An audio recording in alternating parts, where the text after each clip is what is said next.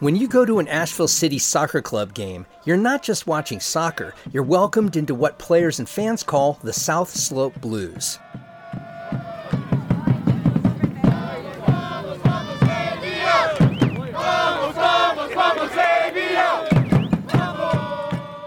The South Slope Blues, they're amazing. This is the coach of the women's team, Brooke Bingham. The atmosphere is what makes Asheville City Soccer so great.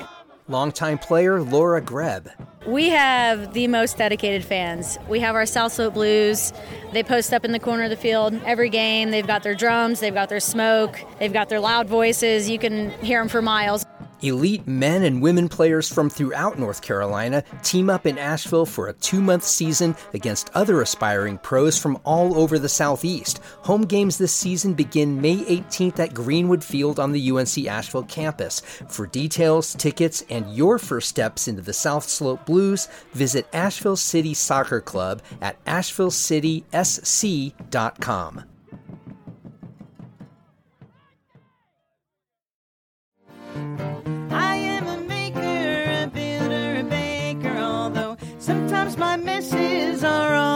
you'll find. I'll tell a story, both true and allegory. Oh, the process is precious, it takes up all my time. The Asheville Police Department hasn't had a homegrown chief in 20 years. Local native Mike Lamb hopes that changes. In December, city officials named him the interim chief with the sudden retirement of Chief David Zack. Lamb grew up in Asheville and has been on the force since 1997. I remember when I made lieutenant in 2016. I thought I'm good. I'm good here as lieutenant. I, will retire as a lieutenant. But then I made captain, and thought, you know, captain's a good place to be. I'll retire as a captain and then it was deputy chief. So this has not been like an articulated, laid out plan that I've had. It's just doors that have been open for me, and I, I see that as if the door is open, then I, I need to do my best to be the best that I can in that role. This is The Overlook with Matt Peiken, a podcast about the news, arts, issues, and trends of Asheville, North Carolina. Today is the second half of my conversation with Interim Chief Mike Lamb. If you missed the first part, dial back to the episode dated January 10th. Today, we bore into the often stated statistic that Asheville Police is down 40% of its budgeted officers. We talk about elements of the job Mike Lamb says don't get the attention they should. I ask him about how he and his officers can change a perception that many hold that police come into situations with an adversarial mindset and often use unnecessary force. And Chief Lamb details his own traumatic experience on the job and how he worked through it. I began this half of our conversation by asking Mike Lamb where the department is in its recruiting and retention efforts. Right now, we have our max number, if we were fully staffed, is 238 officers. We are at 174 sworn. Now, that 174 does not account for officers that are out on sick leave, officers that are out on maternity or paternity leave, officers that are on military duty, officers that are out on vacation or in training. So whenever you factor those numbers in, we've stayed at an average of about 38 to 40 percent, and we're currently, I think, 37, 38 percent. Okay, so a max of 238. We have about 174 officers active right now, so down about 60 officers, 64 officers. I guess that would be actually only about uh, in the quick math on this only about 25% down 25 to 30% down yes yes so from your vantage point has apd started seeing success in its recruit and retention efforts and if so what do you attribute that to so one thing to think about too with the numbers is 174 are less officers than when I got hired in 1998 than what we had. Wow. Yeah. And I'll bet the capacity was it was also lower. Like you didn't have the budget for 238 officers back in 1998. That is correct. Wow. So you know firsthand the impacts of losing this kind of staffing. Yes. What do you believe are so throw out my question about the efforts of retention and recruitment for right now. Why do you think this city is so challenged in finding and keeping officers? It's several things, but I think you know it's agency culture, it's law enforcement appreciation, but I think one big factor is the housing market and compensation. Because like when I was hired in '98, I lived in Hall Creek Mews for a couple of years as a courtesy officer, and that's at a discounted rate, and was able to save money during that time for a house. And so that's something that is not really feasible for officers now. Can you see that happening, or you must hear from peers in Charleston, other cities that might be tourist driven where housing prices have skyrocketed? Is this problem not unique to Asheville? Is this happening elsewhere? It is, especially within cities that really saw, like we, we saw a population increase in, during the pandemic. Charleston also saw that because both cities were destinations where people would love to go and work remotely from.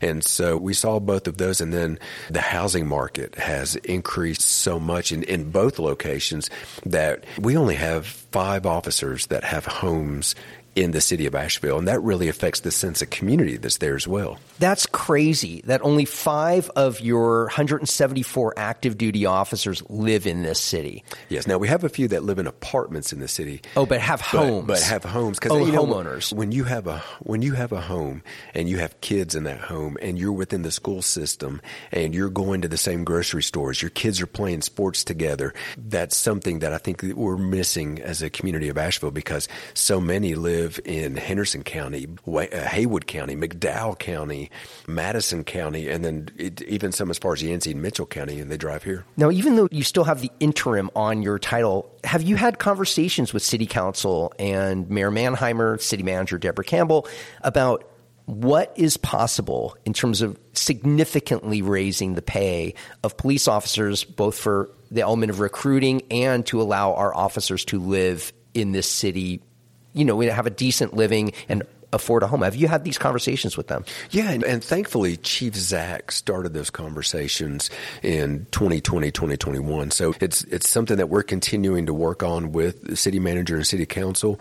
Um, they have been open and receptive um, to the suggestions, and we were able to work within the budget cycle as well to propose numbers, different things. I think uh, healthcare after retirement will help, especially with laterals, because if we can get lateral hires in from the state of North Carolina, they can go through a very short training phase and be on the streets in a short amount of time. When you're saying lateral hires, meaning people who might have been hired in Winston-Salem or Charlotte or elsewhere who work there, hiring them in Asheville and then not having to go through all the steps, you're saying? Exactly. They wouldn't have to go through the basic school to get certified and they would go through a short field training phase before they're able to get out and, and, help with answering calls. You said Chief Zack started these conversations back in 2021, and I imagine there are certain other things and strategies around recruitment and retention. What kind of things are happening now that weren't even happening just a few years ago? Yeah, so we have a certain hiring bonus for brand new officers. I think it's thirty five hundred dollars if I remember correctly, and then five thousand for lateral officers. Our our best recruiters are officers because other officers will call and ask and seek out like how's the culture at APD how's it working within Asheville?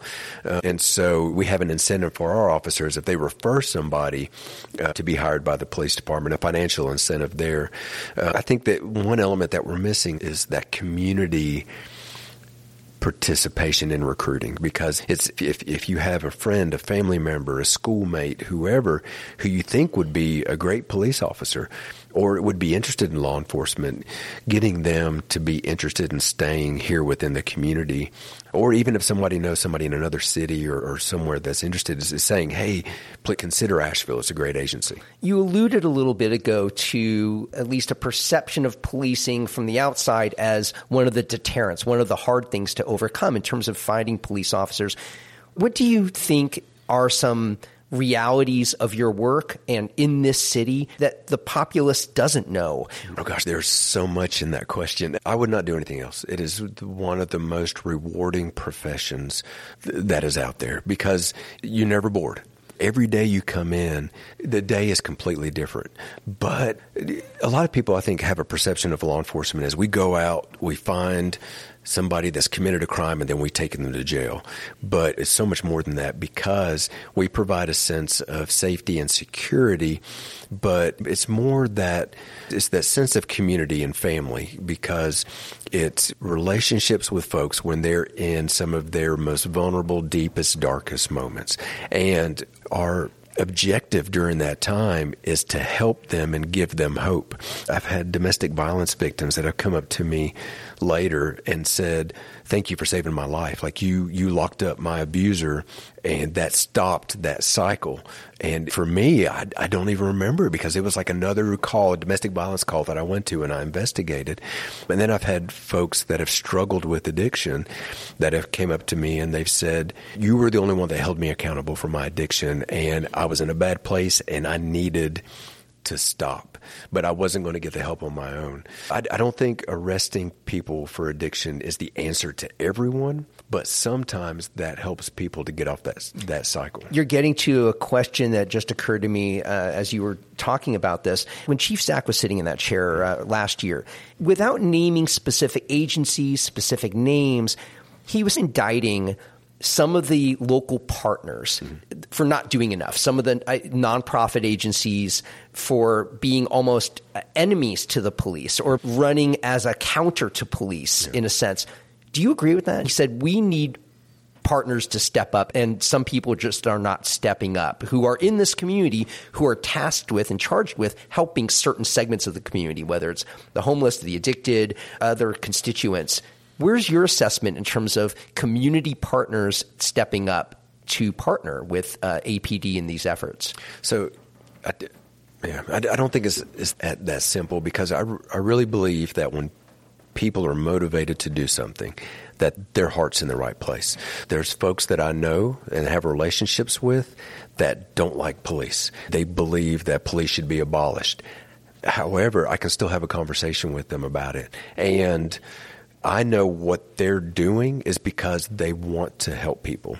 And there's different viewpoints and different philosophies behind that. What I don't like is intentionally misleading folks and painting a different narrative than what is reality. Speak specifically to that. What things have been said that, in your eyes, have vilified police unfairly? I think there's general statements of uh, the, the ACAB, the all cops are bastards. When I was downtown, when I on a call, having folks yell out obscenities to you, yell out threats. Probably the most hurtful thing that I heard was during one of the marches, a young man came up to me and he said, Cops that commit suicide, they do it a lot. They should do it more.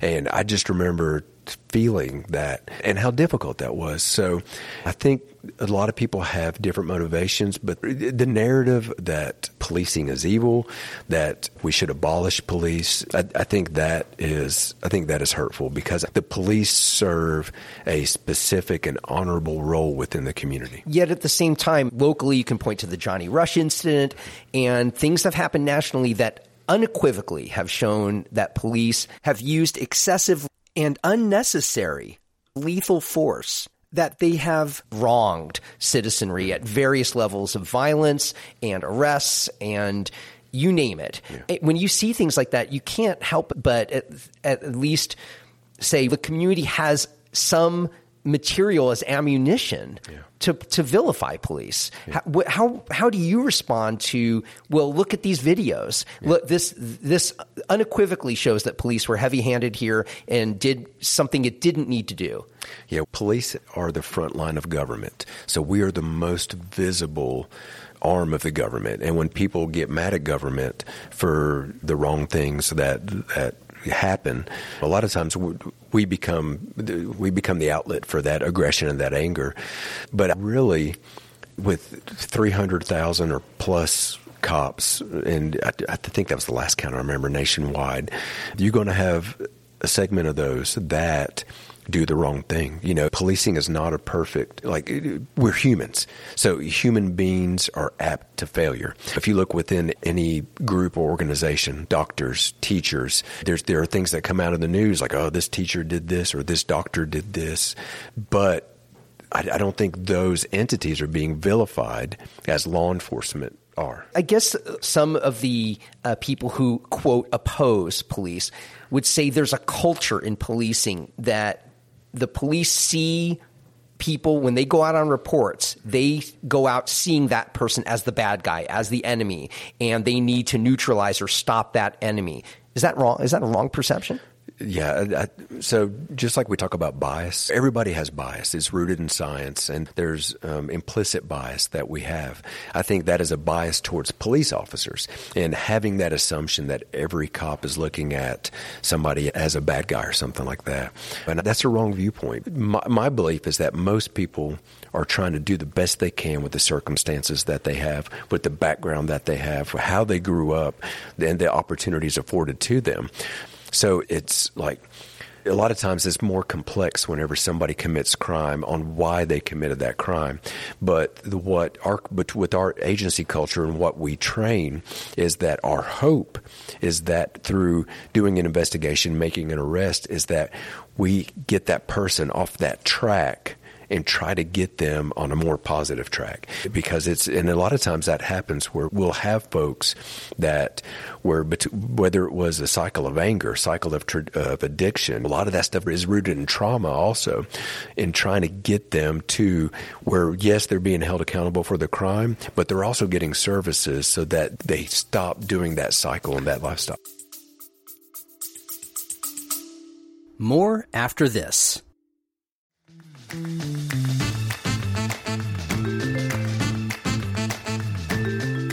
It's spring and you want to hike, bike, hit up the farmer's market, but the last thing you want to do on a warm, sunny morning is clean house. That's where Greenland Pro Cleaning comes in. They're eco friendly, allergy friendly, and locally owned in Asheville. Listeners of The Overlook get a free upholstery and refrigerator cleaning upgrade with their first booking. Just use the code PODCAST at checkout.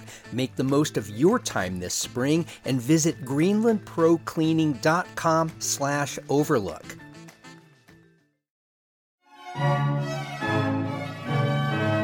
Imagine you're a classical music composer about to premiere your final symphony. Behind the scenes, your family and a stranger are about to throw everything into disarray. Welcome to A God in the Waters, the latest play by the venerable Asheville writer David Brendan Hopes. Look for a lot of laughs, but also a deeper reflection on the making of art and its impact on the people closest to the genius at work. The Sublime Theater presents A God in the Waters May 9th through 18th at the BeBe Theater in downtown Asheville. For tickets and details, go to thesublimetheater.org.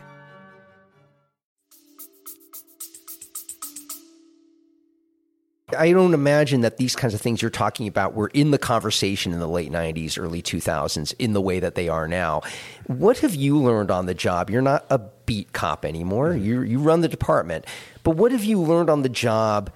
What are you doing differently now as a police officer than you were doing say 15, 20 years ago yourself? How do you approach the job day to day differently than you did back then?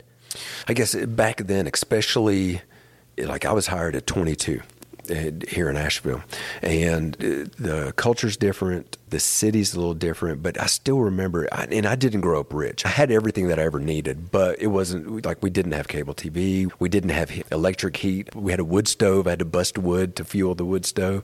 But I remember being in Pisgah apartments and seeing a, a toddler playing on a front porch of one of the apartments, and then like a rat come up on the stoop and then run across. And this was 1998, and but I remember even being from Asheville, not being aware that there was a certain level of poverty within the the, the city. So having that understanding of there has to be compassion in policing, and it's really important to try to offer better services for people, but also give them a hope and expectation that things can be better as well. That sounds like something you learned early on. And you just said something that struck me, and I should have done the math earlier. You were 22. I can't help but think, and you tell me where you feel on this 22 is almost too young for someone to be charged with being a police officer with a gun in our community and making judgment calls in the moment, no matter what their training at the academy was.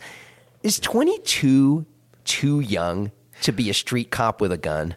I'm, I'm, glad you brought that up because I think that's one of the biggest things that have changed over the decades uh, that, that I've been a police officer is the level of training and the type of training. We didn't have de escalation training back then. Uh, we did not have crisis intervention training back then.